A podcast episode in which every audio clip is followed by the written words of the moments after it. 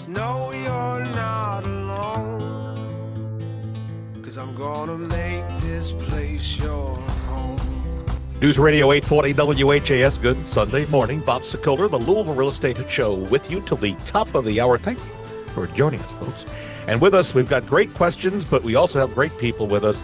We've got Cora Henderson. Now, Cora happens to be the head honcho or close to being the head honcho over at Pitt and Frank Attorneys LLC. You can reach Cora and her folks at 895-9900. Also here, Brad Lawler, owner of Home Team Inspection Service and also Team Bug Out. They come in like a team and they leave like a team because they get the job done quickly.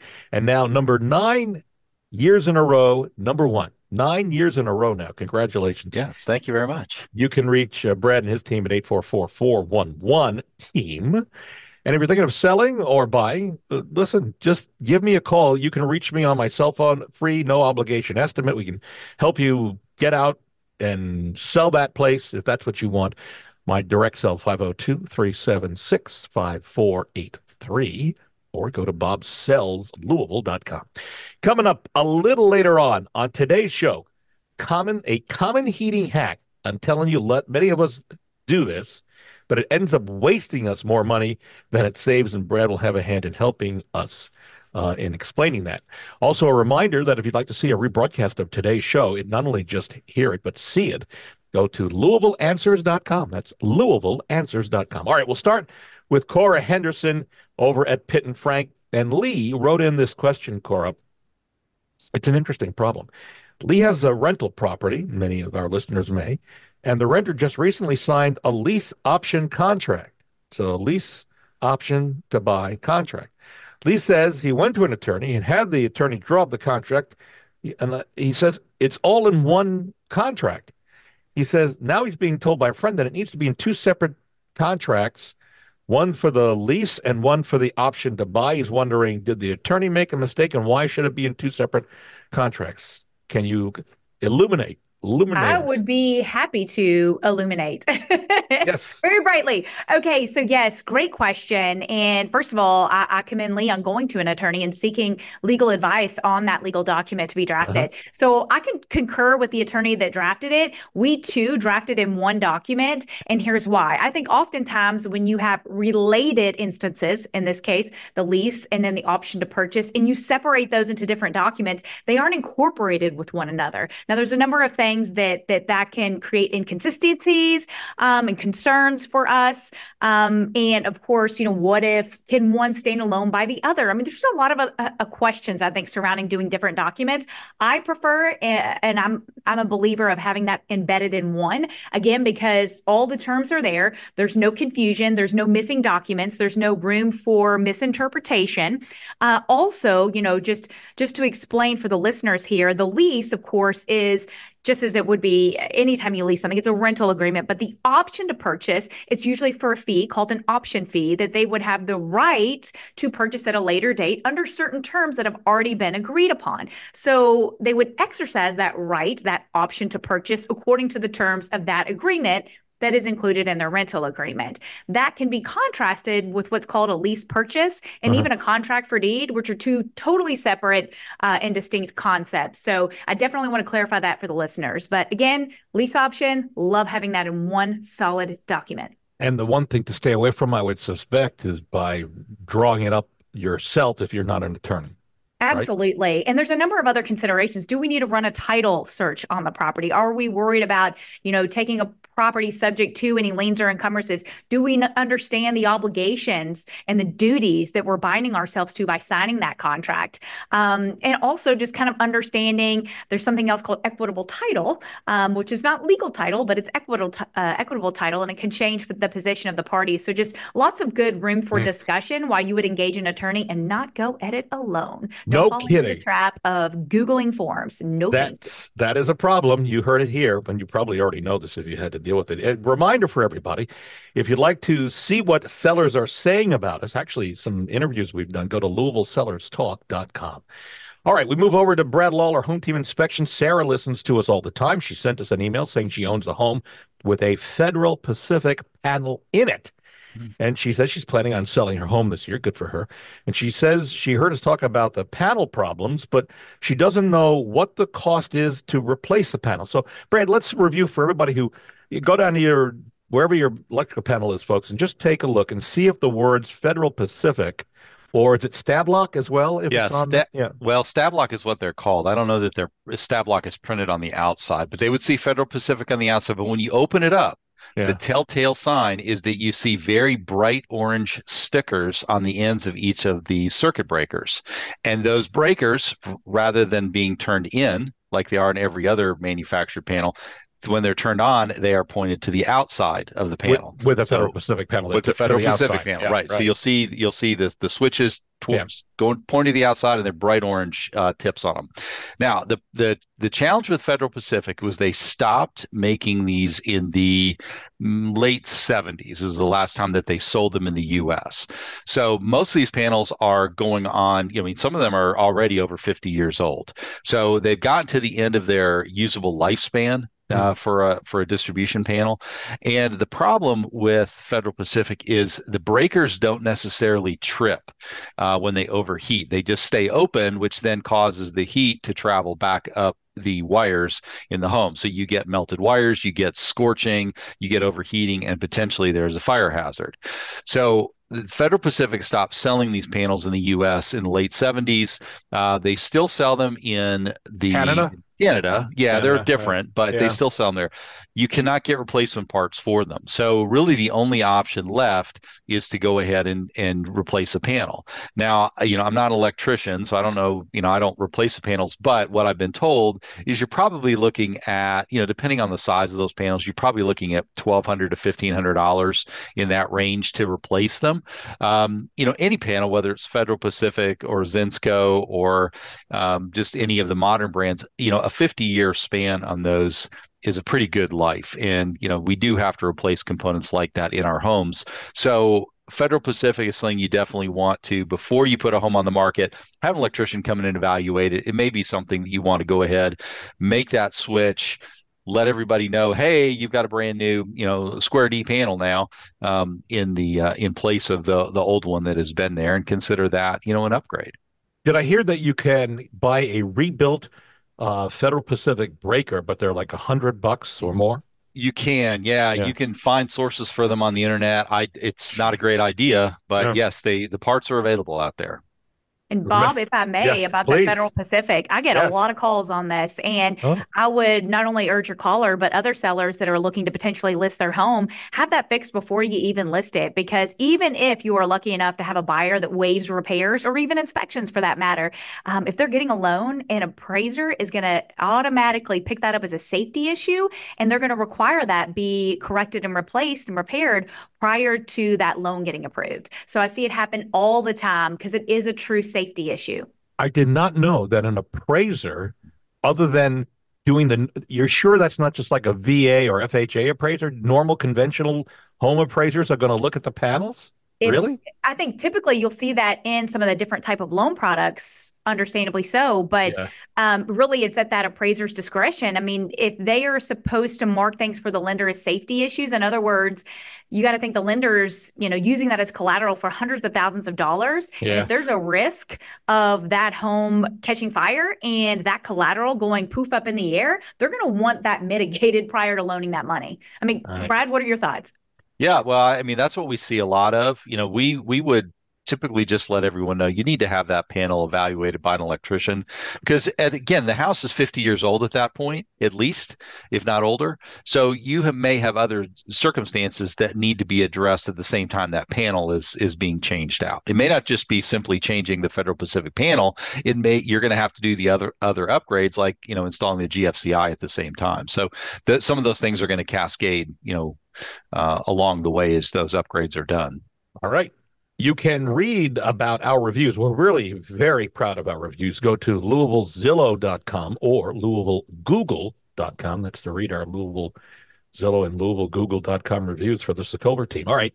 Over to Cora for at uh, Pitt and Frank LLC. Uh, Andrea is a newer real estate agent. So, congratulations, Andrea, for being in the new business here and here in the Louisville area. And she sent us an interesting question. Cora, this is uh, interesting.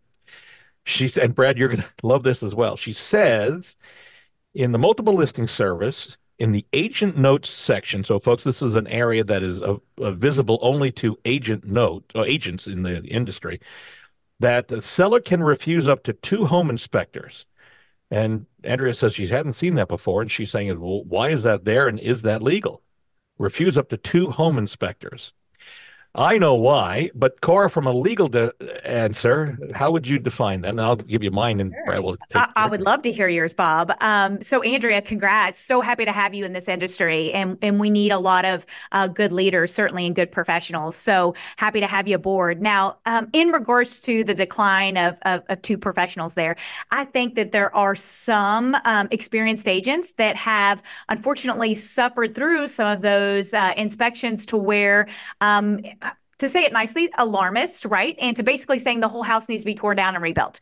Um, and so does that at that um, moment that that inspection comes through, not only lose a potential purchaser, like they're likely to terminate on the advice of that inspector that says, "Hey, everything's wrong with this house, run," when in fact, you know, 99 other inspectors may disagree. But then, does that create a stigma against that property moving forward because that inspection has been done? Does that create other sellers' disclosure and misrepresentation liability um, if all of that isn't mitigated properly? And and I could kind of go down a rabbit hole on that, but it sounds to me like somebody got burned and it's probably that agent again, just having that seasoned and experience uh, uh, and and maybe had a transaction where somebody got burned and saying, I'm not going to let that happen to one of my clients again. And as far as is it legal? I like that language a whole lot more than you shall not use or cannot use XYZ. We don't want to name people. No, no, no, no, no, no, no. But having the right to refuse up to two, I think we're probably in a much uh-huh. safer area. So what do you think, Bob?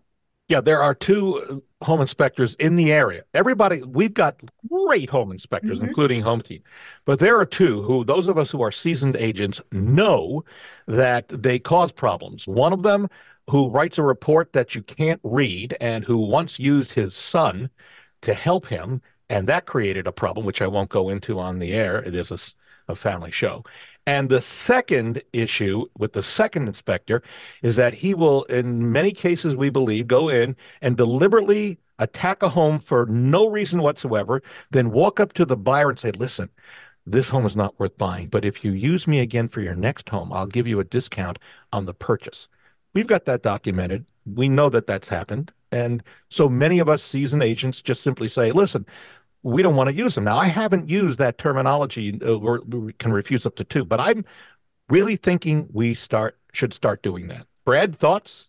Well, you know, I I don't want to pile on. It's a it's a brotherhood and a sisterhood out there. I will have to say, but there's 150 licensed home inspectors in the market, so there's lots of choices. Right. Um, and I would definitely suggest that anybody talk to family members and other people who have gotten a great home inspection experience and get referrals from them. Now, as for an agent uh, rejecting a home inspector, I, you know, I hopefully I'm not one of the guys that's that's on anybody's list out You're, there. You are not. But i you know i also understand that it is a real matter of trust because you know home team you know we do more inspections than anyone else in this marketplace but it's not just the inspections. For us we want to get the buyer and all other parties to the closing table. That's really what we're what we're aiming for, and that's really what my team. That's that's what we're all about. So hopefully, all of the home inspectors out there would believe that same thing. We're just trying to help be part of um, the process, not a stumbling block or an obstacle that has to be you know either jumped over or gotten around. Got it. We're going to take a break when we come back. The common home heating hack that you may be doing right now but wastes more money than it saves. Yes, it is.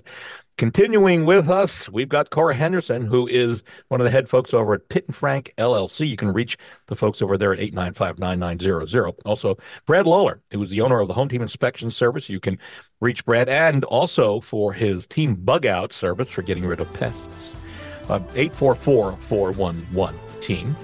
And you can reach me if you're thinking of selling your home this year, next year, or beyond, or thinking about buying I can help you with myself and my team. I'll come out free, no obligation um, analysis and some come up with a plan that will help you get on the market and sold.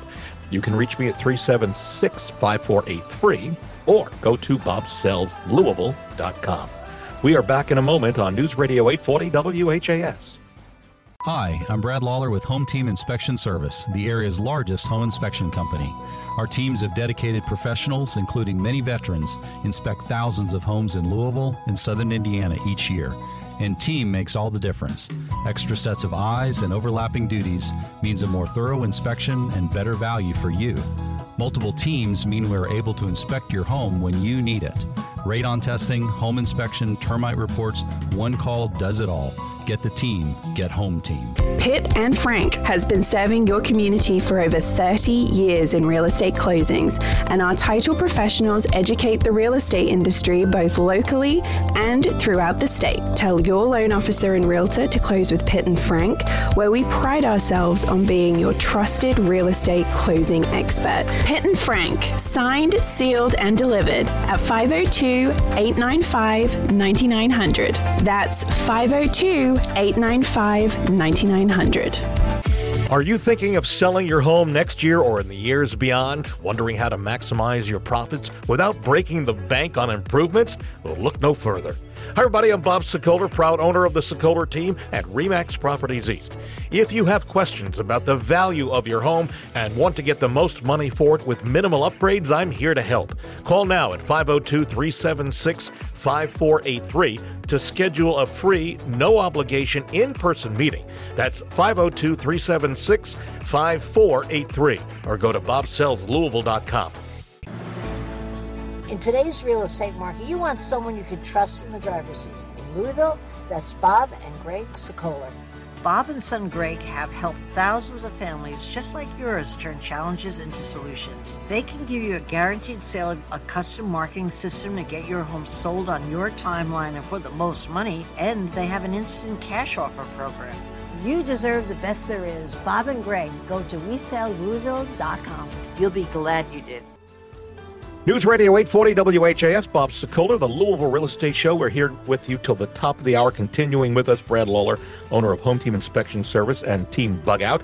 844 411 Team is Brad's number. Also, Cora Henderson, who's one of the top folks over at Pitt and Frank Attorneys LLC. You can pick the closing attorney that you want. Pitt and Frank is spectacular. You heard Barbara Corcoran just a few minutes ago, Shark Tank fame, and many other things. I understand she made an appearance on Saturday Night Live uh, this not this last night, but the week before. So good for Barbara. Uh, she endorses us, and we consider her a mentor, and we thank her. You can reach me if you're thinking of selling uh, now or in the future, or to buy. Uh, you can reach me for free, no obligation analysis. That's Bob Sokoler at 502-376-5483, or go to bobsellslouisville.com. Well, this we could not believe this. Actually, this happened uh, to a client of mine a number of months ago where uh, she had closed off a couple of vents, and I contacted Brad. So the heat or air conditioning is on.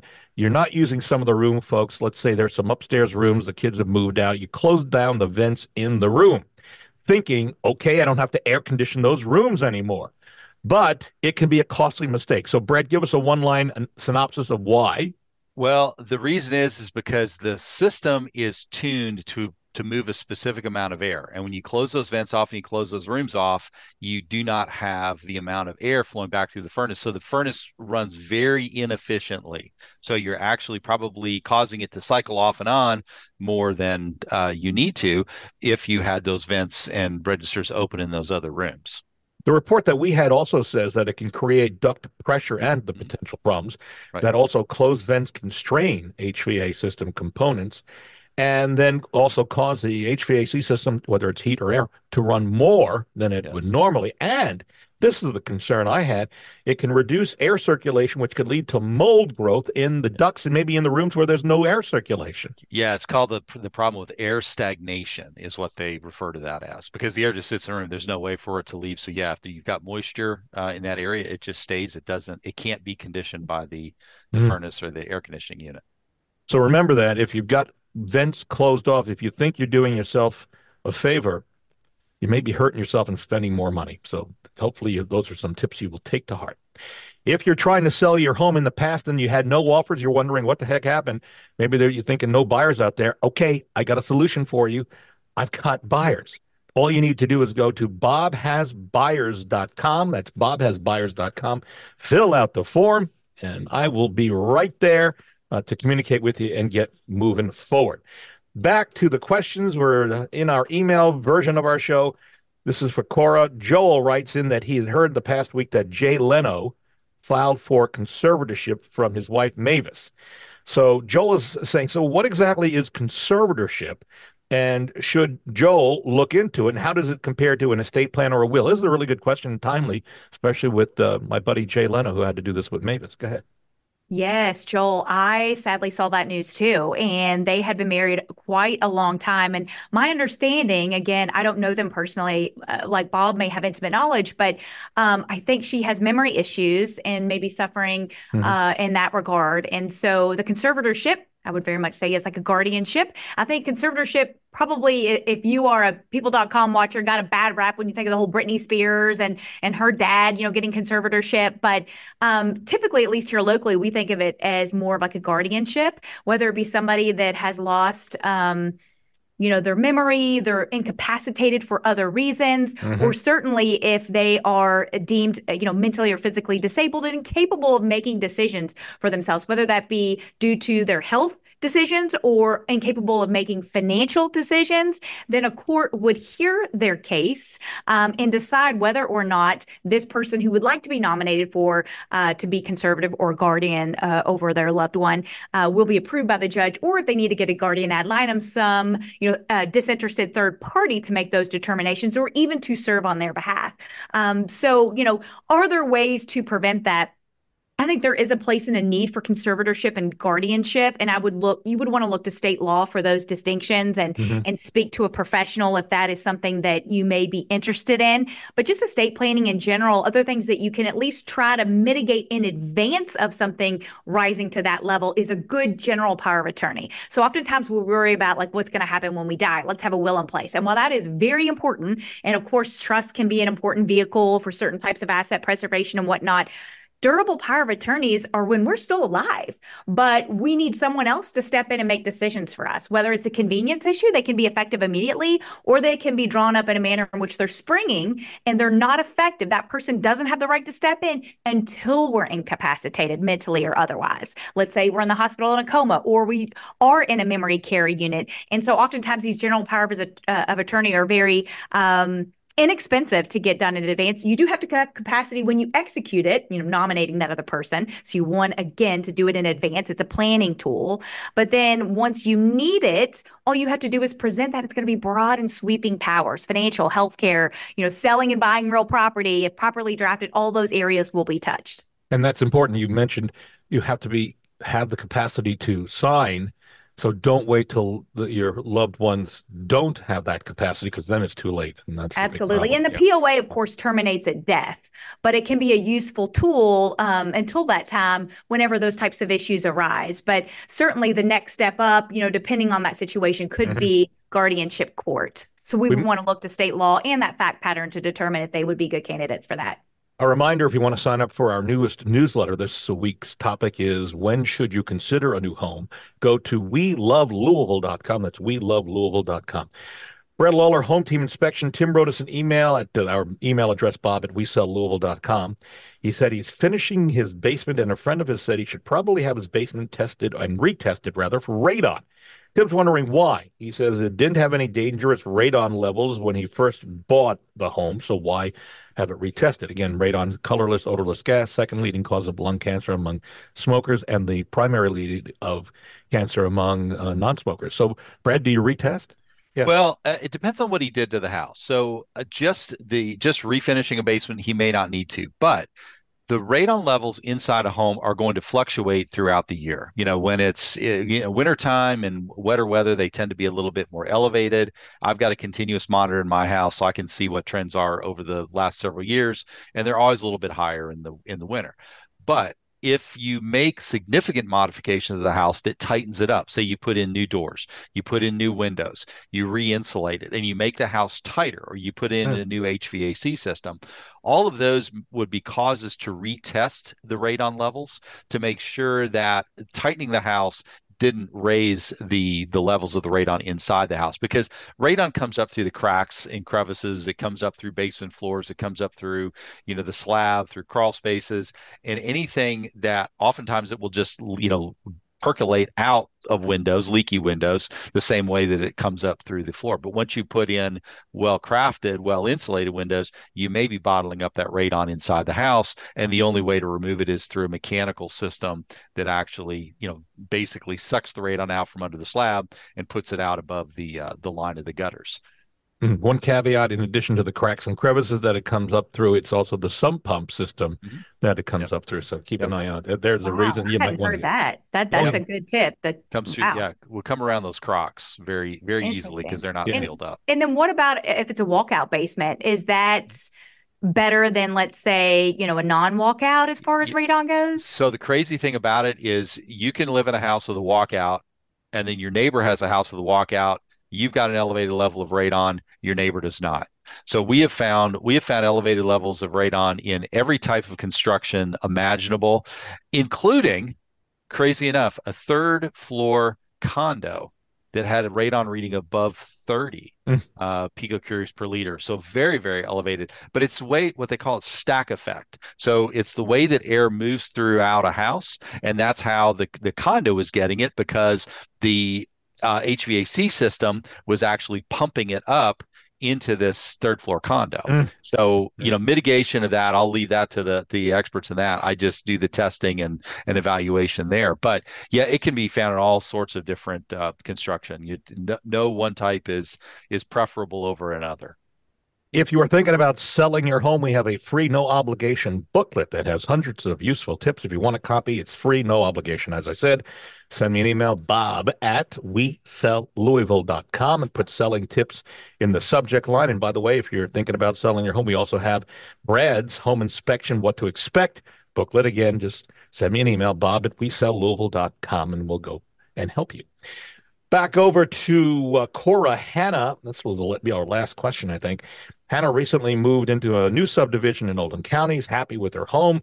The only problem, she says, a neighbor, one of them, is very noisy, throws parties that go into the early morning hours. She's wondering, is there something legally and anonymously that Hannah can do to attempt to stop the parties from keeping her up at night? Cora. Ooh, great question. And I love the OC. So shout out to Oldham County.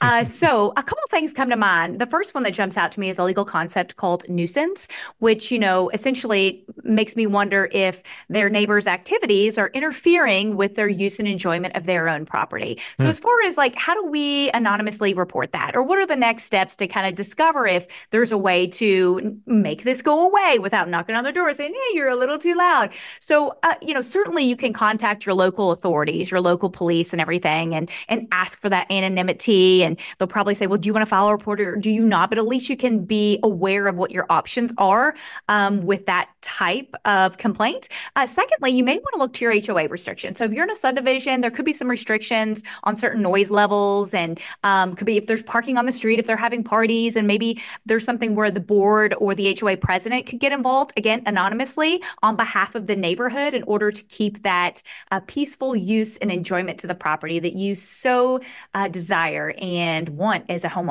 right? Mm-hmm. No, it makes sense to me at least. I hope for them. And then the last option, of course, if it becomes really bad, you know, again, I don't think it's anonymously, but you can always seek legal counsel about a nuisance claim.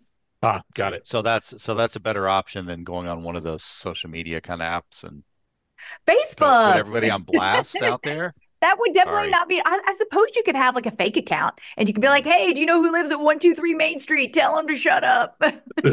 it would not be anonymously. if, uh, by the way, you want to see some of the videos that we produce, and we we have a lot of videos that we're we're producing every week. Uh, head over to LouisvilleHomesTV.com. Again, I'll go slow on that one. LouisvilleHomesTV.com and take a look at what we've got out there. It's a lot of content. All right, we're out of time. My thanks to Cora Henderson, who is the head honcho of one of them at Pitt and Frank LLC. You can reach Hender, Cora Henderson and her group at 895-9900. Also, Brad Lawler, owner of Home Team Inspection Service. You can reach Brad at 844-411-TEAM for Home Team Inspection and for Team bug out. And if you're thinking of buying or selling a home now or in the near future, we would love to help you. You can reach me for a free, no obligation estimate of what it's involved, what it takes to get your home sold, what it's worth.